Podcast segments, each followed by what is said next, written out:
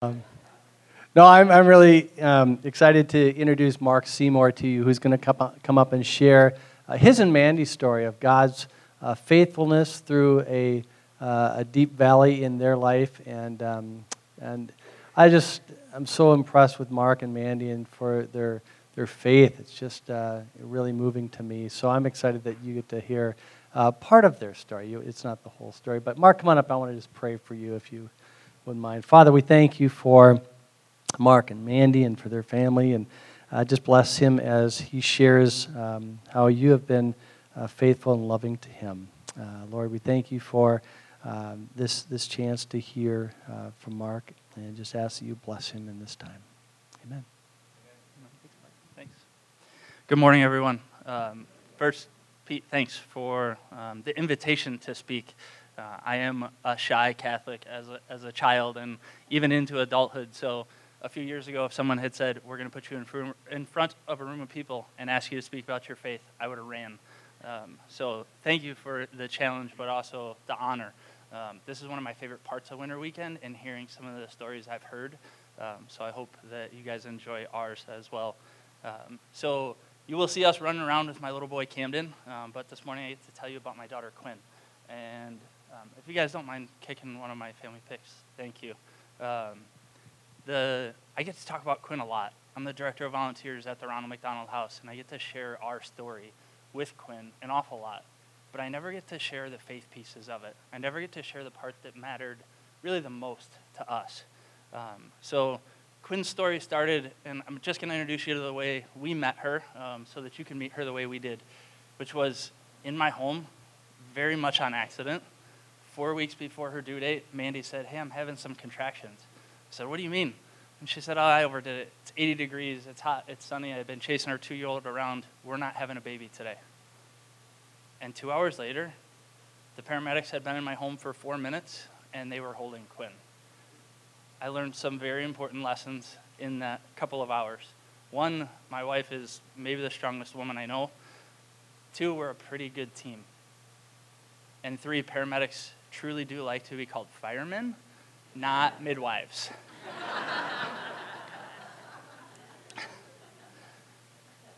the night was incredible. This adrenaline just pulses through your veins as Mandy rode to the hospital with Quinn in the back of the ambulance, and I was on the phone to my family saying, Hey, we had a baby in the house.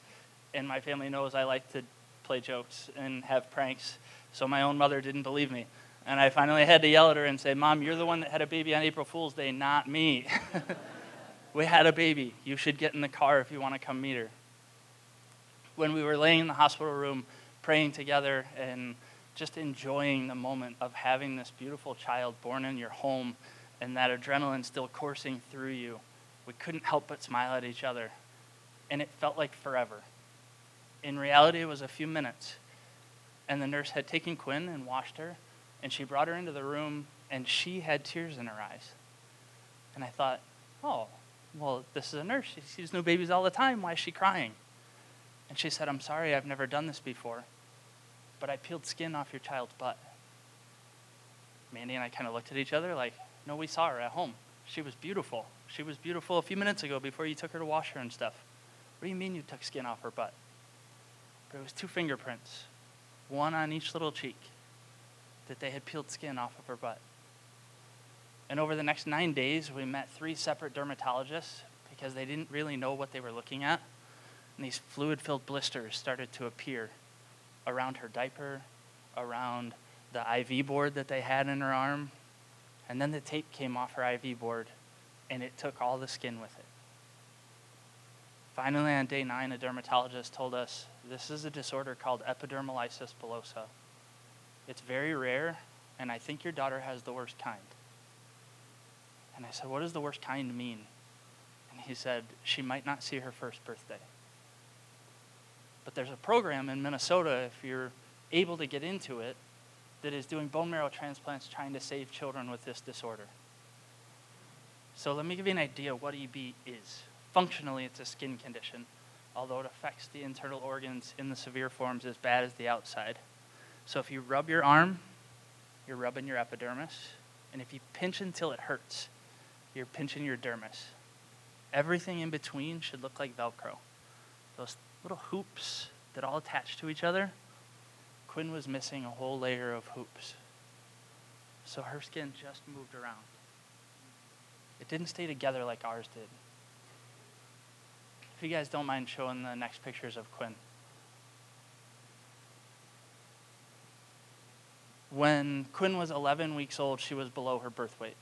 She nursed constantly. We were supplemental feeding her, and we couldn't get her to gain weight because with open wounds over larger and larger portions of her body, they either grow or they heal. They generally can't do both. So we were faced with a choice you never want to make as a parent for do we stay in Ohio where we can be really close to care and close to the care and love of our family support because we have great families? Or do we move to Minneapolis, probably into a Ronald McDonald house, and search for cure, but away from all the support systems that we have? When we decided we were coming to Minnesota, it was really an easy choice for us that care and cure are two different things when they tell you your child has a terminal disorder. And we were filled with hope that this was a treatment that could work for her. It was something that could make her better. And on the third day in the cities, Quinn died in the OR. They revived her. And when you meet a surgeon one day, and they're the most confident people you may ever meet in your life, and two days later they're crying in front of you and absolutely terrified, you know that they've seen the worst and that it maybe isn't good. I know that Quinn did well that day, and she did improve. And I know that my wife is far better at this kind of thing than me, and she said, We still need to continue to pray that God goes before us to prepare us for the next steps, to prepare us for the hard parts. And we know He was always there, but she was smart enough to say, Mark, we need to pray to be open to see it. We need to let down our guard so that we can see that we're making the right choices for her. That moving to Minnesota was the right choice. That having our families come in spurts to help us care for our two year olds was the right choice. That trusting the physicians we decided to trust was the right choice. That we weren't just bringing more pain to her life, that we were actually giving her hope and a chance. So while we were living in the hospital with Quinn, because she lived in the hospital full time once we were in Minneapolis, we prayed a lot. As you might imagine, we felt like we all we could do is pray for her. We changed bandages with her almost every day. This, the bandages you saw in the last photo and what you see up around her neck in this one covered her whole body, and we had to take those off every other day, revealing second and third degree burns, which means we, which means we know more about narcotics than we should. Um, and she was on them every day, all the time. Um, it was painful and hard as a parent to see it. Um, it was a way that I could care for her, but you know that the way you care for your child inflicts more pain. And it's the best thing you can do for them. So while we were doing those things, we prayed an awful lot. Mandy prayed the rosary, I think, seven or eight times a day, if, if I kept count over periods of time. Yes, I prayed it with her too, sometimes when she made me and I listened well. Um, it really came easily to pray because you have this child who has been baptized and they have no sin and they have no way to sin. And we felt that God was carrying her. And in that closeness, He was helping us. There was this amazing peace we had most of the time. Not to say we aren't humans and we had our really bad days and bad moments. But in these big stretches, people would come in and say, How are you guys calm? How are you even normal? And it was always that we were leaning on prayer and we knew God was holding Quinn. We also had a blog going with like 10,000 people that were registered to read it, and we were getting notes from around the world of groups that were praying for us.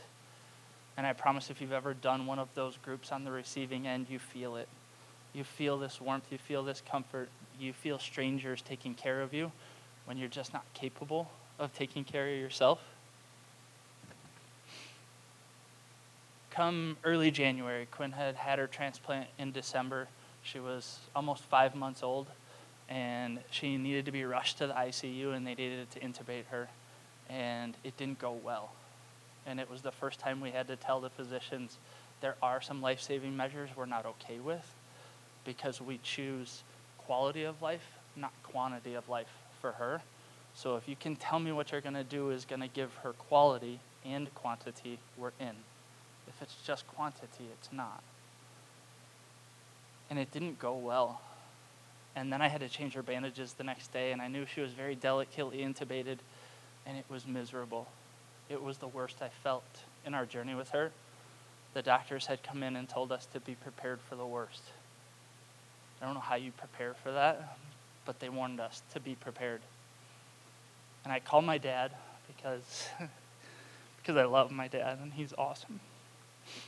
And my dad was the sick child like Quinn when he was a kid. He had polio back when polio was a thing that claimed lives and didn't allow people to live. My dad felt like he was meeting his parents through Mandy and I. And while we talked about what to pray for, I was really struggling with am I praying to save her like we've done every day? Or am I praying for God's will? We say we want His will, we say we want it in our lives. But I felt like I knew what that meant. And I really didn't know how to deal with those feelings or to trust Him. So I left the hospital that day on a day much like this. It was way too cold to go outside. And I was running from my own emotions. And I got to the end of the hospital grounds right on the Mississippi River, and there was a statue of Mary looking back at me. It wasn't the first time she had found me when I needed her, but it was a time that I was at my end. And there I stood, and I probably shouldn't tell all of you that I screamed at a statue but it maybe was the first time that I had an honest conversation with Jesus, with his mom, and shared that it wasn't just their prayers I was looking for or their help, but I was mad. I was frustrated do it to me, not to her.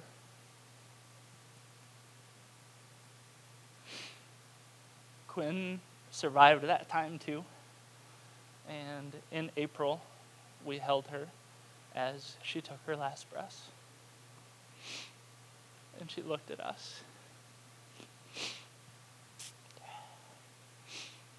God truly had done what we asked. He had healed her in the only way that would work, better than we could have imagined. We know, we know that she went straight to heaven. But there's that honest human thing that happens where you have to figure out that heaven is better for your kid than being with you. That as the ultimate parent to us, we're trying to get to his arms. We just don't expect to see our kids go there before us and it throws you into some awful grief. The, in some ways, we felt superhuman. That you could put a challenge in front of us and we could do it because we raised a superhero that was now a saint and we had seen it firsthand. So during our journey, one of the chaplains in this beautiful brand new hospital that was like six months old when we moved into it, that they wanted a chapel, that they wanted spiritual space so that they could take care of families and give people a place to go worship. And when Quinn died, Mandy said, Mark, we're doing that. And like any good husband would, I said, No, please, no. Honey, we just buried our child and we're trying to figure out how to live real life. I don't think we can do this. I don't think we can raise the kind of money we would need to raise. You guys mind kicking two pictures of the chapel? Um, after three and a half years of asking people to give us money all the time, something that neither of us are very comfortable with still. We found out that God does amazing things when you just listen, when you just see Him on the path and see that you're doing the things He wants. All these walls just get knocked down. You get out of your own way, amazing people walk into your lives, the last of which were the people that gave us uh, way too much money to be able to finish the chapel. And it was the weekend we had decided we were moving back to Minneapolis when they stepped forward and donated all the money. And I never thought to ask for them to want to care for me, but it's an honor that they introduced themselves to others as my Minnesota mom and dad. We would have never asked for that kind of love, and yet God brought it to us. Grief is awful, and Mandy and I still have some sort of unspoken and spoken agreements with grief. Most are that we'll pray together, um, but some of them are simple and easy, like you better answer your phone or you better call me back. Because if you don't, and it's three minutes later, I've probably planned your funeral. We talked a lot to other parents and other families, and also to a Christian counselor someone that used our faith to help us heal, someone that used the scripture to talk to us about all the emotions we couldn't understand. And one of the important things she shared with us was that if you both have ideas and you go away, go to God with them, pray about them. And when your hearts unite on those things, that's God. That is God saying, that's your path. Stop all the questions. Take that path was how the chapel came to us. It was how three years worth of praying and moving back to Minneapolis came to us in, in a weekend that we were doing it. Shortly after we decided to do the work with the chapel, we fell into a really deep grief. If you don't mind going to that footprints photo, we're all familiar with this sign. It's in every Christian church and every Catholic school I ever went to. When we hit that darkest grief. It was a really uncomfortable and miserable place. And Mandy and I prayed on it and talked about it one night. And I said, It feels like that cold, wet sand. We know that Quinn was being carried. And because of that, so were we. And there was that place where we were far enough away from that journey that God was giving his, telling us, showing us that he trusted us that we were on the right path. But at the start, it felt awful. It felt like this cold darkness, this really hard walk through uncomfortable sand that none of us want to do.